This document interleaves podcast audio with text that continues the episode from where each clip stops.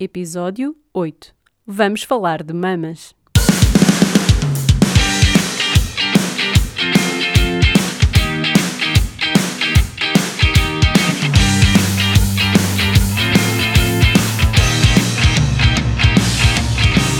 Olá, sejam muito bem-vindos a mais um episódio do Puericultura, um podcast para mamães millennial.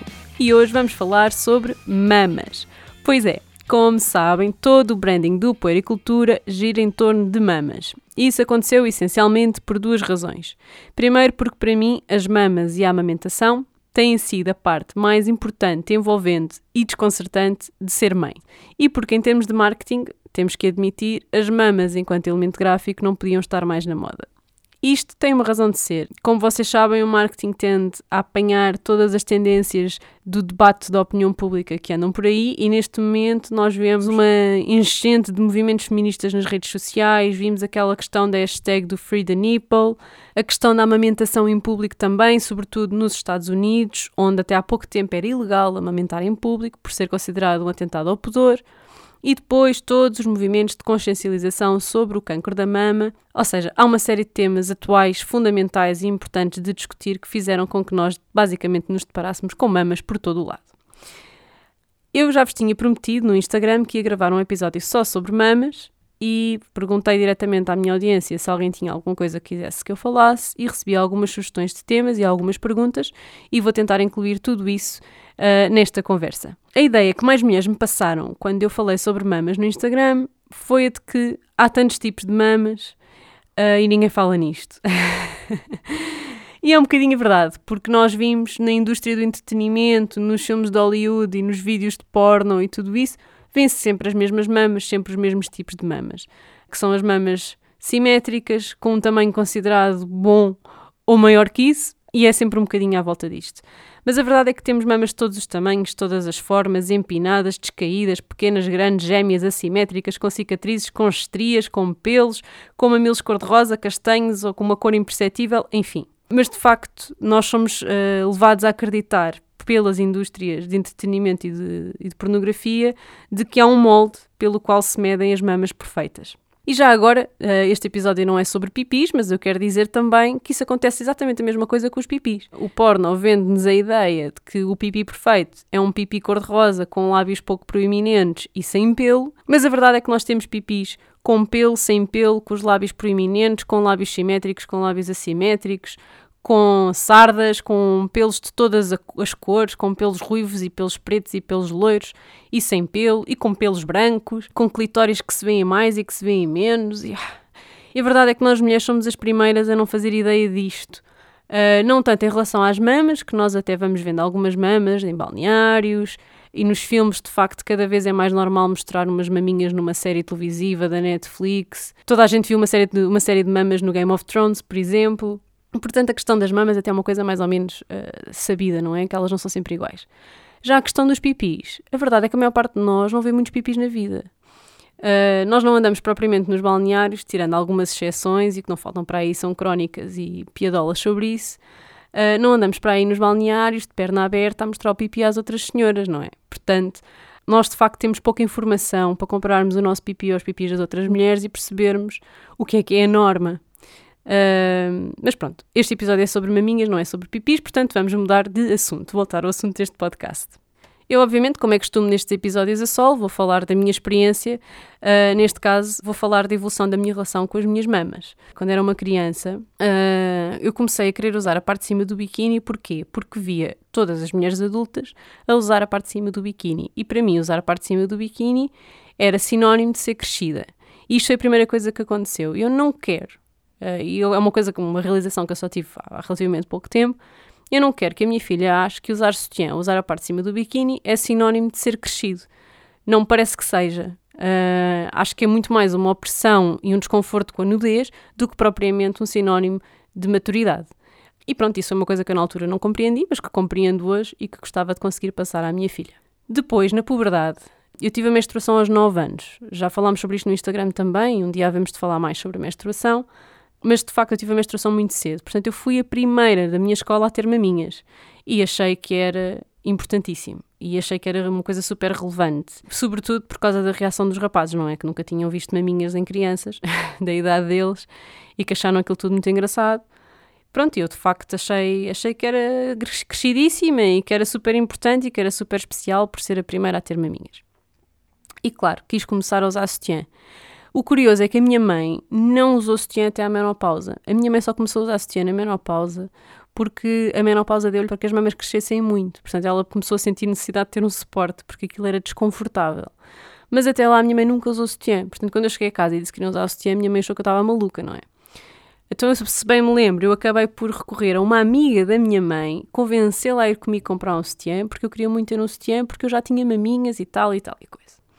Isto para vos dizer que também não foi a minha mãe que me impôs este tipo de ideia, não é? É uma ideia que de facto está entranhada na nossa sociedade e que não me foi passada diretamente pelo meu progenitor. Depois, na adolescência, aconteceu-me o oposto. Todas as minhas amigas tiveram o período e eu passei a ser a que tinha as maminhas mais pequenas da turma. e aí sofri imenso com complexos, porque toda a gente tinha maminhas menos eu, e que eu tinha sido a primeira a ter maminhas e agora já não tinha, e que já ninguém falava das minhas maminhas, e as minhas maminhas já não tinham importância nenhuma e eu queria que tivessem, não sei, houve ali uma fase grande de, de desconforto. Comecei a usar aqueles sutiãs com enchimentos e aqueles peixinhos, sabem, que se metem dentro do, dentro do sutiã para encher mais o sutiã. Uh, e aprendi rapidamente o que é que era um push-up e tudo isso, e experimentava essas coisas todas porque achava que tinha que ter maminhas maiores. Outra coisa que, que, aconteceu que eu achei curiosa é que eu, a partir do momento em que comecei a usar sutiã, comecei a achar terrível o facto da minha mãe não usar. E eu ia achar ainda mais terrível o facto da minha mãe esporadicamente fazer topless. E quando eu vos digo esporadicamente, é porque a minha mãe não era uma pessoa que fosse muito à praia, nem era uma pessoa que fosse muito. que andasse muito de biquíni, nem nada do estilo. Portanto, era uma coisa de facto esporádica. Mas quando a minha mãe se sentia à vontade, usava só a parte de baixo do biquíni. E eu achava aquilo horrível. e hoje em dia a verdade é que eu faço o mesmo. Portanto, é engraçado nós, passados uns tempos, olharmos para trás e, e vermos estas diferenças e, e estas ideias que vão mudando ao longo da vida. A partir do momento em que toda a gente na escola e na turma tinha maminhas, começaram a surgir aquelas alcunhas e aquelas expressões sobre as maminhas, que iam desde as mordidas de mosquito, que eram as minhas, até aos airbags, que eram aquelas daquela rapariga da turma que tinha as maiores mamas da turma. Mas o que é importante aqui reter é que nenhuma das expressões, nem mordida de mosquito, nem airbag, é simpática. Nenhuma mulher quer ser definida, nem pelos homens, nem por outras mulheres, e isto também é importante, como a das mamas grandes, nem como a das mamas pequenas, nem mesmo como a das mamas perfeitas. Pois não. É que na verdade nós somos muito mais do que as nossas mamas, e ao fim de uns tempos eu acho que nós deixamos de dar tanta importância a este tipo de coisa mas de facto, na adolescência há sempre alguém na turma que é das mamas grandes e alguém que é das mamas pequenas ou alguém que é das mamas perfeitas e aposto convosco que nenhuma delas gosta desse rótulo. Pá, e é aqui, com estes rótulos e com este tipo de discurso, que começam a aparecer os complexos.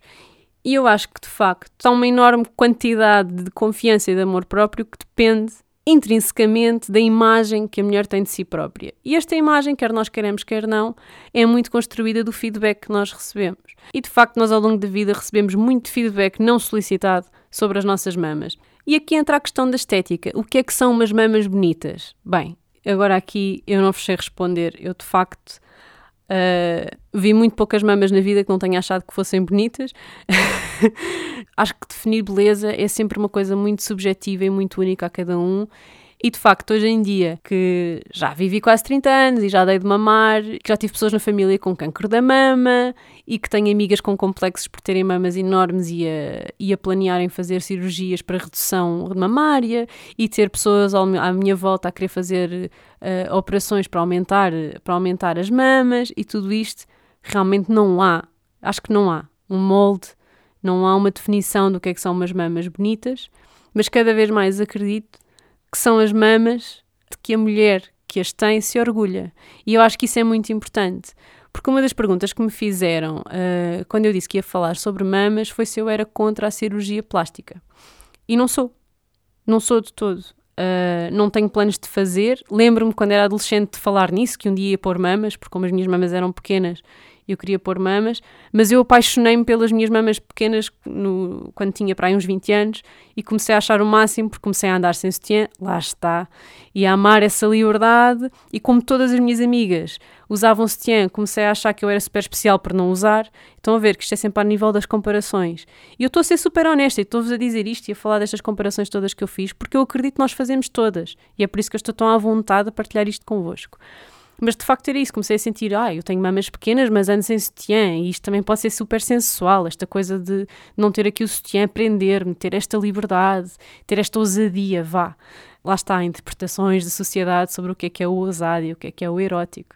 Isto no fundo é tudo uma treta, mas pronto.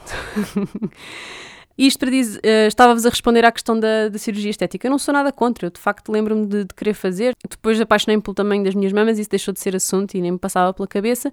Agora que fui mãe, estou a dar de mamar há 26 meses, portanto há mesmo muito tempo eu tenho as mamas um bocado diferentes das que tinha e não sei, a verdade é esta, eu não sei como é que elas vão ficar quando eu deixar de dar de mamar completamente. Porque eu neste momento dou muito pouco de mamar, mas continuo a dar e continuo a ter leite e continuo a ter dias em que as minhas mamas estão muito inchadas e dias em que elas estão vazias que nem um balão desinsuflado.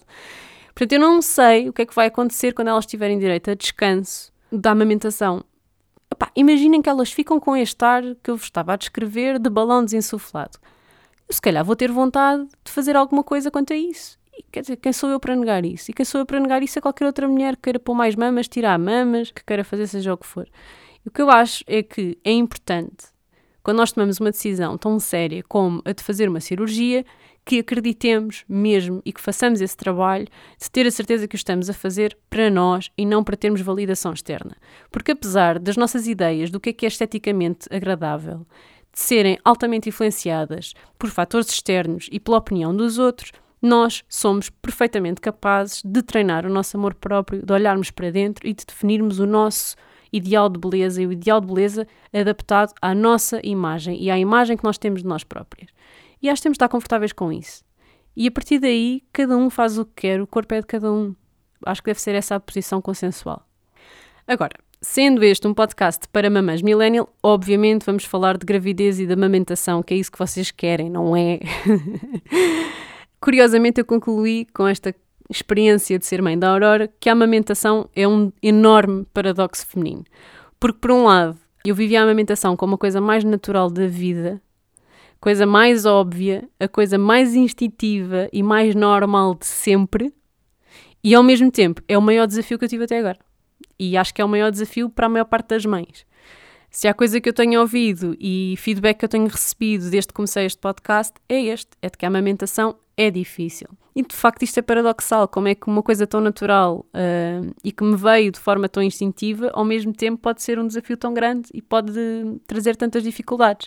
E eu não tenho resposta para vos dar. Acho que é mesmo isto, acho que é um paradoxo da nossa existência enquanto mulheres e enquanto mães, e acho que não há resposta certa.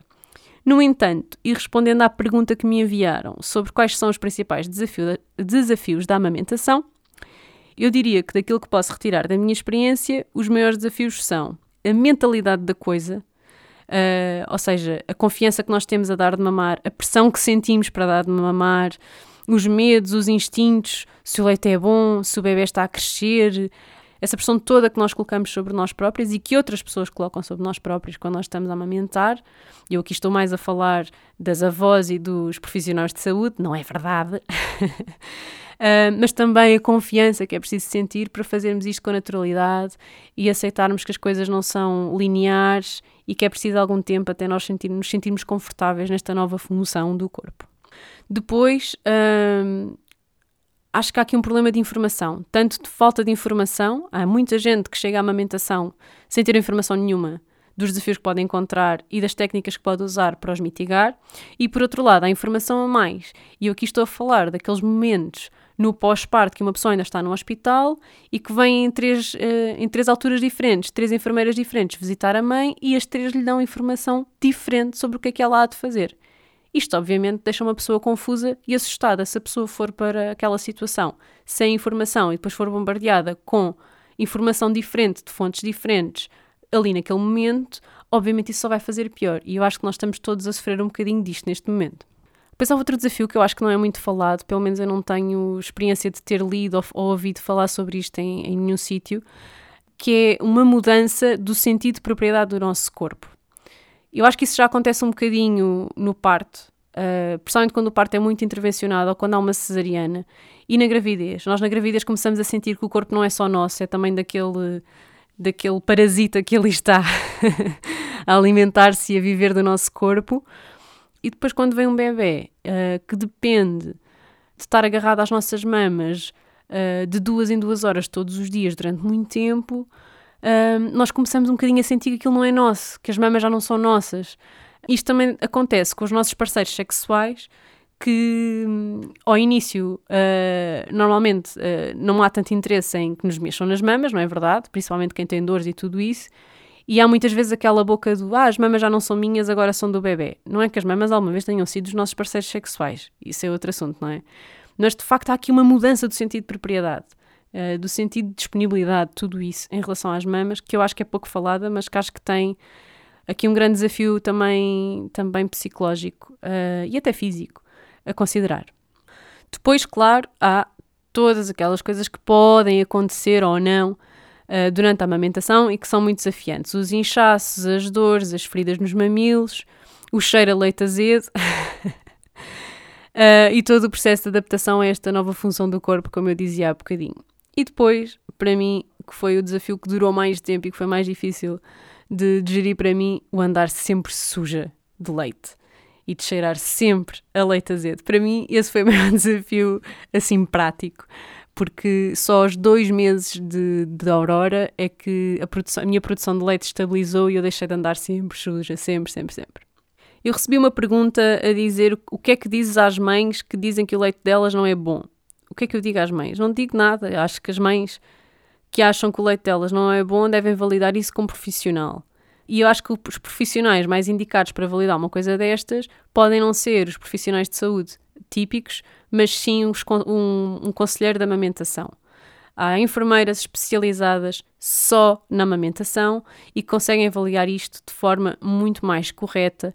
Normalmente passa tudo por uma fase de teste em que se dá de mamar ao bebê durante alguns dias para ver o que é que acontece, tanto para ver como é que o bebê pega, como para ver como é que vai a produção do leite e o que é que acontece ao peso do bebê. E normalmente isto não pode ser decidido num dia, nem em dois, nem em três. Isto pode ser um processo que leve semanas, em que se intercala entre um suplemento e a maminha, e, e, eu não sou a pessoa indicada para vos dar indicações sobre isto, mas a indicação que eu gostava de deixar aqui às mães que acham que o leite delas não é bom é que provavelmente é, e que o profissional mais indicado para vos aconselhar é uma pessoa especialista em amamentação. Não é um pediatra, não é um obstetra, nem é uma enfermeira obstetra. É alguém especializado em amamentação e esses profissionais existem. Perguntaram-me também se amamentar dói. E eu aqui tenho que responder de duas maneiras: sim e não. Não, porque convenhamos, se doesse continuamente eu não estaria a dar de mamar ao fim de 26 meses da Aurora, não é? E sim, porque houve alguns períodos de dor realmente. Uh, quando a Aurora nasceu, pegou muito bem na maminha e mamou os dois primeiros dias como se viesse ensinada e eu tivesse o melhor instinto do mundo. Ao segundo dia, nós começámos a ter problemas uh, com a pega dela. Sempre que ela pegava no mamilo, aquilo doía-me imenso. E eu estava em negação porque não queria usar mamilos de silicone, porque eram de plástico e eu não queria usar plástico. Lá está. Estes fundamentalismos da ecologia às vezes só nos trazem dificuldades. E eu andava ali, não quero e não vou e não uso, e vinha uma enfermeira, dava-nos mamilos, eu dizia que não, depois vinha outra enfermeira, passado umas horas, dava-nos mamilos, eu dizia que não, e eu já chorava, chorava, chorava. E a verdade é que eu acabei por pôr os mamilos de silicone e foi a melhor coisa que eu fiz.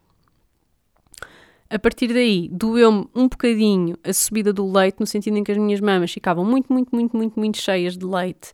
E isso era muito desconfortável, mas não era assim uma dor horrível, era só mesmo muito desconfortável.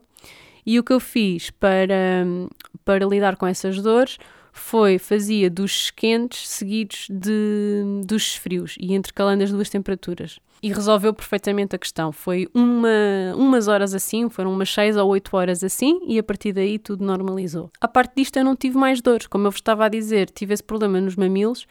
E a quem está preocupado, ah, então a Aurora agora ainda usa mamilos de silicone? Não, a Aurora usa os mamilos de silicone cerca de um mês. O que eu fazia era, antes de a pôr a mamar com o mamilo de silicone, dava-lhe sempre o mamilo sem o silicone e tentava que ela pegasse. Quando aquilo começava a ser difícil para mim ou frustrante para ela, punha o mamilo de silicone e continuávamos assim para ela mamar convenientemente. Até que houve um dia em que ela agarrou, como se nada fosse, sem o mamilo de silicone. A partir daí nunca mais precisei de usar os mamilos de silicone. A pessoa que me perguntou se amamentar doía também me perguntou que cuidados ter com as mamas além da lanolina. Portanto, isto é uma pessoa que já sabe que há este componente que é a lanolina, que é muito recomendado uh, para tratar os mamilos, para hidratar os mamilos e as mamas quando estamos a amamentar. Outra coisa que podem fazer e que eu fiz muito é usar o próprio leite da mama e espalhar à volta do mamilo e umedecer bem e usar isso como, como tratamento. Também funciona muito bem. Aliás, vocês podem usar o leite materno para também tratar maleitas dos vossos bebés. Podem usar para desentupir o nariz, para limpar os olhos, para limpar uma ferida, por exemplo. Uh, se, pesquisarem, uh, se pesquisarem, vão encontrar muita informação sobre isso. Depois, uma coisa que eu aprendi uh, e que já ouvi uh, algumas pessoas de referência da área a dizer, nomeadamente a Constança Cordeiro Ferreira ou a enfermeira Carmen Ferreira, por exemplo, é que o melhor remédio para umas mamas inchadas é dar as mamas ao bebê. Se vocês têm as mamas com muito leite é porque têm leite para dar. E aí é ir buscar o bebê e dar-lhe de mamar e deixá-lo fazer o trabalho dele. Isso para mim foi a melhor solução. A Aurora sempre mamou em livre demanda e livre demanda para mim sempre valeu para os dois lados. Eu tanto dava de mamar quando ela me pedia, como dava de mamar quando eu precisava. Se eu sentia que tinha as mamas muito cheias e que estava a ficar muito desconfortável, eu ia buscar a Aurora e punha-lhe a mama na boca. Não ficava à espera que ela me pedisse para mamar. Mesmo que ela mamasse só um bocadinho, era o suficiente para aliviar aquela pressão e eu não chegar a sofrer com aquilo. A verdade, como eu vos dizia, é que ao fim de dois meses a produção de leite estabilizou e eu deixei de ter este tipo de sensações e passou a ser muito mais fácil de gerir. Durante estes dois meses eu tive que usar discos de amamentação. Eu usei uns de bambu que na altura comprei na Fluffy Organi and Eco. Eu ponho um link na descrição do episódio para vocês verem. E era o que eu usava. Em casa eu andava sem sutiã, sem camisola, sem nada, topless total, uh, para que os mamilos pudessem apanhar ar e para não criar infecções nem nada disso. Sempre que possível, mamas ao léu. Hashtag soltem as mamas. Depois, estava nessa altura com muita, muita produção de leite, eu usava umas conchas que recolhem o leite, são umas coisas de plástico que se põem dentro do sutiã que recolhem o leite, e quando saía de casa ia com aquilo e enchia as conchas em duas horas. Mas depois acabei por ter alguns acidentes, porque as conchas, para que o mamilo consiga respirar, têm uns furinhos em cima. Então, eu lembro-me de uma vez que fui ao supermercado, estava na caixa a pôr as coisas no tapete rolante e deixo cair uma coisa ao chão, inclino-me para a frente para apanhar e, bem, um banho de leite materno, uma coisa completamente ridícula. Então, imaginem, não é? Eu levanto-me e de repente tenho o vestido todo ensopado, pá, uma coisa tipo um, ridícula, montes de leite no chão e a senhora, ah, está tudo bem? E eu, ah, sim, é só leite materno. Estou a imaginar, não é? Toda a gente olhar para mim, uma pouca vergonha. Mas foi assim o maior acidente. Também me aconteceu isso uma vez no carro, que deixei cair a chave, eh, pôr a chave na ignição, deixei-a cair e quando me inclinei para apanhar, sujei-me toda, sujei o carro todo, também uma grande confusão. Quanto a se devem ou não devem usar os discos e as coxas eh, recoletoras de leite, uh, outra vez, eu não sou profissional e eu acho que melhor é mesmo informarem-se com um profissional de amamentação ou com uma enfermeira que esteja informada sobre uh, amamentação. Outra coisa que eu não, não sabia se ia precisar, mas que acabou por me dar muito jeito, foi a bomba para tirar leite. Ofereceram-me uma bomba quando eu estava grávida. Eu, na altura, não achei assim muito bom terem-me oferecido a bomba, achei que era uma coisa desnecessária, mas acabou por me ajudar muito a gerir esta fase de muita produção de leite. Por um lado, se usarmos muita bomba, vamos produzir mais leite, porque basicamente a nossa produção de leite é a nossa produção de leite segue a lei da, da, da, oferta e da procura. Quanto mais procura houver, mais oferta as nossas mamas vão dar. Mas como eu tive aquela fase em que tinha os mamilos muito feridos e quando a Aurora mamava me doía muito, o que eu fazia era dava à Aurora uma maminha, que era a que não estava ferida, e da outra tirava com a bomba, pois a bomba não magoa os mamilos lacerados. E assim conseguia continuar a produzir as duas mamas. O que pode acontecer quando só se está a dar de mamar de uma mama e não se usa a bomba na outra é que uma delas deixa de produzir leite. Outro truque que eu não cheguei a usar, mas que tenho muitas amigas minhas que já usaram e que dizem que é maravilhoso, é pôr umas folhas de couve lombrarda no congelador e colocá-las nas mamas como se fossem um biquíni. Uh, aparentemente a couve tem umas propriedades super rejuvenescedoras uh, da pele e cicatrizadoras das feridas e parece que ajuda muito com isto. E o facto de estarem frias faz com que quando nós estamos com as mamas muito cheias também nos ajude a sentir melhor e mais confortáveis e a acalmar aquela inflamação que possa haver. A pergunta mais engraçada que eu recebi foi se a Aurora não me morde. Não, a Aurora não me morde. Já me mordeu duas ou três vezes. na brincadeira ou porque eu faço rir e ela está a mamar ou qualquer coisa, já aconteceu, mas nunca me mordeu uh, de forma constante ou de propósito ou nada do estilo. Uh, portanto, isso é um medo que não precisam ter. O facto dos vossos filhos terem dentes não faz com que a amamentação se torne dolorosa. E depois perguntaram-me também se eu gostava mais das minhas mamas antes ou depois de ser mãe. E isto é muito difícil de responder. Eu gostava mesmo, mesmo, mesmo muito das minhas mamas antes de ser mãe. E adorei as minhas mamas durante a gravidez porque elas cresceram e ficaram assim todas empinadas e eu achei aquilo divertido. Agora, enquanto eu estou a dar de mamar, as minhas mamas mudam de aspecto durante o dia. Eu tanto tenho umas mamas enormes e que eu acho que são demais para o meu corpo, como fico com umas mamas super sexys, como fico com umas mamas super descaídas e vazias. Portanto, é muito difícil para mim responder esta pergunta. Como eu vos dizia no início, eu não faço ideia no que é que isto vai dar quando eu deixar de dar de mamar completamente. Um, e só aí é que eu poderei fazer uma avaliação se gosto mais do antes ou do depois. Agora, eu tenho um respeito renovado pelas minhas mamas, não é? Porque as minhas mamas até eu ser mãe eram mais ou menos como o apêndice, estavam ali, mas eram um bocado indiferentes, não percebia muito bem a função. Tirando vá alguma, alguma função que pudessem ter sexual, uh, de resto, estavam ali.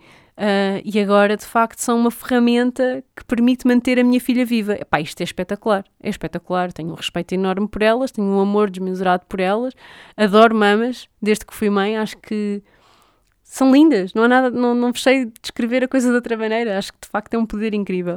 Uh, e isso ninguém me tira, por muito descaídas que elas fiquem. Depois, além dos desafios e destas coisas práticas que me pediram para eu falar, uh, fizeram uma pergunta: como lidar com as mamas no pós-parto? Ora, o pós-parto, como vocês já perceberam, é diferente para todas as mulheres. Portanto, não estranhem se não se identificarem com tudo o que eu disse até agora e o que vou dizer de seguida. Por um lado, em termos de cuidados práticos, para mim o que resultou foi os duches quentes e frios, uh, aplicar o próprio do leite materno, a questão da lanolina que eu usei e muitas amigas minhas falaram bem da questão das couves, mas depois também há as questões psicológicas, que é aquilo que eu dizia no início, do que é, a noção do que é que é meu, o que é que é do bebê e a gestão dessas noções de propriedade, que à partida podem parecer idiotas, mas não são. E depois há as questões sexuais, não é? Uh, que é o que vocês estão todos à espera que eu falo, não é? Porque há uns tempos fiz um post no Instagram, que foi o post com mais engagement do meu Instagram de sempre, sobre esta questão das mamas e do sexo no pós-parto, e vocês estão todas à espera disso, não é? um, a verdade é que no pós-parto há, há mulheres que ficam com mais sensibilidade nos mamilos e que isso lhes dá menos prazer por ser uma sensibilidade demasiado uh, intensa. Para outras traz mais sensibilidade e mais prazer. Para outras traz muito menos sensibilidade, portanto também traz muito menos prazer uh, e deixa de ser um ponto tão interessante para elas durante uma, durante uma relação sexual. Há mulheres uh, que deitam leite durante qualquer ato sexual, há outras que deitam só durante o orgasmo, há outras que nunca deitam leite durante uma relação sexual e há outras para quem a vida sexual muda radicalmente. Há muitas mulheres a terem uma baixa de libido durante o pós-parto, e quando eu digo pós-parto, pode ser um mês, podem ser seis, pode ser um ano, e depois pode voltar uh, àquilo que a mulher considerava normal antes. Pode haver uma mudança radical daquilo que são as vontades da mulher a partir do momento em que é mãe. A penetração na vagina pode ter uma sensação completamente diferente, o que nos dava prazer antes pode deixar de dar e vice-versa. Descobrimos prazeres novos, perdemos prazeres que já nos eram familiares. E depois é assim, aquele, aquela receita dos 15 minutos que resultava sempre com o marido, às vezes isso acaba, não é? Já não dá aquelas três posições, aqueles preliminares sempre iguais, muitas vezes deixam de resultar e depois aquilo pode dar cabo da vida sexual do casal. Aqui, obviamente, a chave é a comunicação. Nós temos que ter coragem temos que ter abertura para falarmos disto com os nossos parceiros sexuais. Porque se não o fizermos, não vamos ter uma vida sexual satisfatória e já é suficientemente difícil fazer sexo com uma criança agarrada às nossas mamas o tempo todo. Não vale a pena, quando, quando conseguimos ter a oportunidade de o fazer, não ter uma experiência satisfatória.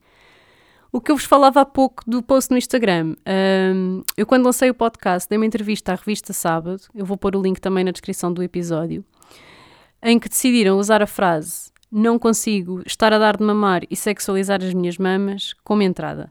E por causa daquela frase, eu estive um mês sem partilhar a entrevista nas minhas redes sociais, com medo do que fossem pensar sobre a minha vida sexual. Pior, do que fossem pensar sobre a vida sexual do meu marido, o que tem uma certa piada, não é? Mas depois decidi escrever um post sobre isso no Instagram e de facto a reação foi avassaladora. E eu queria ler-vos o que escrevi na altura, para o caso vocês não terem visto. Escrevi assim: Meses depois do parto, meses depois de ter retomado a atividade sexual que nunca mais foi a mesma, nem melhor, nem pior, mas seguramente diferente, tive que me encher de coragem para dizer ao meu marido: quando me tocas nas mamas, eu penso na Aurora e deixo de estar aqui a fazer amor contigo para ir à procura dela e do meu papel de mãe. Não funciona. Vais ter que esquecer as mamas e encontrar outra maneira de te conectares a mim sexualmente. Desde que o Martim conseguiu ultrapassar isto, eu também consegui e o sexo é maravilhoso. Tenho a certeza de que não sou a primeira mulher a quem isto aconteceu com a amamentação, mas nunca ouvi ninguém falar sobre isto. Aqui têm o meu testemunho, façam com ele o que quiserem. Pois eu tenho a dizer-vos que o número de comentários e de mensagens de mulheres que sentiram exatamente o mesmo foi incrível. E depois também recebi muitas, muitas, muitas mensagens e comentários de mulheres que sentiram que aquela era uma zona saturada de estímulo por causa da amamentação. Essa então acho que foi a mensagem mais esmagadora, do tipo, eu estou sempre com alguém a mexer-me nas mamas. Tipo, a última coisa que eu quero, quando finalmente não tenho ninguém a mexer nas mamas, é que alguém me mexa nas mamas. Faz outra coisa, mexe noutro sítio. e depois também recebi Uh, montes de mensagens de mulheres que sentiram muito mais prazer a partir do estímulo dessa zona erógena também, e de mulheres que nunca gostaram que lhes mexessem nas mamas e que nunca tinham verbalizado, e que por causa desse post tiveram coragem para dizer aos, aos parceiros sexuais: Olha, eu nunca disse isto, mas quando me mexes nas mamas não é fixe. Ou não é tão fixe como tu pensas. Pá, e acho que a mensagem a tirar daqui é: gente, não façam sexo como nos filmes de Hollywood e nos vídeos do RedTube. Façam sexo como vos dá prazer, conheçam-se e falem com os vossos parceiros sexuais. Para terminar, perguntaram-me o que é que eu poderia dizer sobre sutiãs, quais os sutiãs a usar, se devemos usar durante a noite. Pá, a minha mensagem sobre isto é a mesma hashtag de há pouco. Hashtag libertem as mamas. Eu, para mim, se puderem não usar sutiã, se não precisarem de usar sutiã, não usem. Dormir com sutiã, na minha opinião, nunca. A menos que estejam a recuperar de uma cirurgia mamária. Acho que não há razão nenhuma para usar um sutiã a não ser essa. Obviamente, haverá mulheres com mamas com tamanhos que exijam a utilização de sutiã quase, quase a tempo inteiro. Se não for esse o vosso caso, é pá, libertem as maminhas. É também para isto que eu escolhi as mamas para o branding do podcast, para que se tornem, tanto para mulheres como para homens, num símbolo de poder, de liberdade, de respeito e de confiança. E é isto. Obrigada por terem estado desse lado enquanto eu falava sobre mamas. Se gostaram deste episódio, não se esqueçam de subscrever o Puericultura, um podcast para mamães millennial. Podem encontrar todos os episódios em aminimalista.pt podcast, na Apple Podcast, no Spotify ou, em princípio, onde quer que costumam ouvir os vossos podcasts.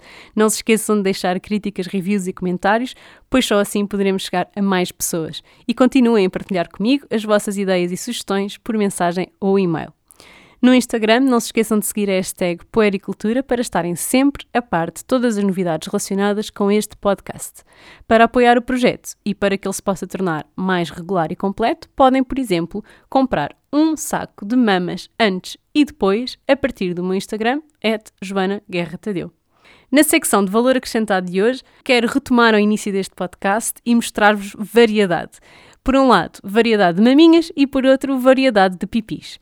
Vou, portanto, partilhar convosco um mini documentário sobre mamas e uma galeria no Instagram, que também já é um livro, com ilustrações de pipis. O documentário é um trabalho feminista que se chama Let's Talk About Tits, quase o título deste podcast, e a galeria de que vos estava a falar chama-se Vulva Gallery e é o trabalho de uma ilustradora que recebe fotografias dos pipis das pessoas que a seguem com a história da relação dessa pessoa com a sua vulva. E depois ela ilustra a vulva e publica a história. Eu acho que é um projeto de empoderamento incrível e que nos mostra de facto esta variedade que eu dizia no início que nem todas nós estamos conscientes de que existe. Por hoje é tudo. No próximo episódio vou falar com a fada dos bebés. É verdade, estive no Centro do Bebé, em Lisboa, à conversa com a Constança Cordeiro Ferreira, autora dos livros Os Bebés Também Querem Dormir e O Livro de Magia das Mães. Encontramos-nos no próximo episódio e até lá, fiquem com o certo do que aí vem e com a escolha musical da Where the Music Meets, o tema Marta, do músico de Bragança que chegou recentemente à capital, Rei Marte. Até já! É muito importante que elas gostem da hora de ir adormecer os bebês. É uhum. fundamental. Às vezes chegam aqui pessoas que já têm rotinas passadas noutros sítios é? e eu tiro-lhes tudo, tiro-lhes as tarefas, não quero saber disso. Pergunto o que é que elas gostam de fazer Qual com é o bebê. Elas não querem que o bebê chore, e bem. Elas não querem estar penduradas numa cama de grades a dizer palavras passe para não terem que tocar ou pegar no bebê ao colo, obviamente. Elas não querem estar sentadas numa cadeira ao lado do berço a dizer a mãe está aqui enquanto o bebê grita. Elas não querem ter que gritar com o pai que chegou às sete e meia da tarde, cheio de energia e que quer brincar com o bebê e o bebê estava quase a adormecer. Isto são situações de conflito familiar, não é? Portanto, isto é o que nós não queremos na hora de dormir. E vejo, às vezes é preciso dizer, ok, vocês queriam que ele adormecesse em 5 minutos, mas precisa de mais tempo convosco. Portanto, vamos tornar este tempo o mais agradável possível para todos.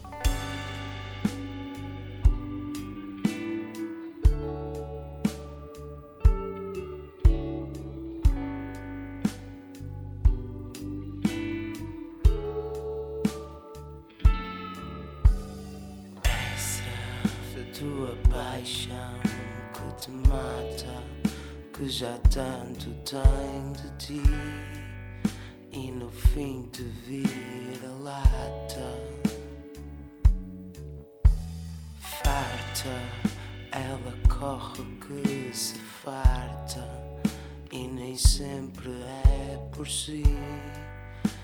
mas queixar nunca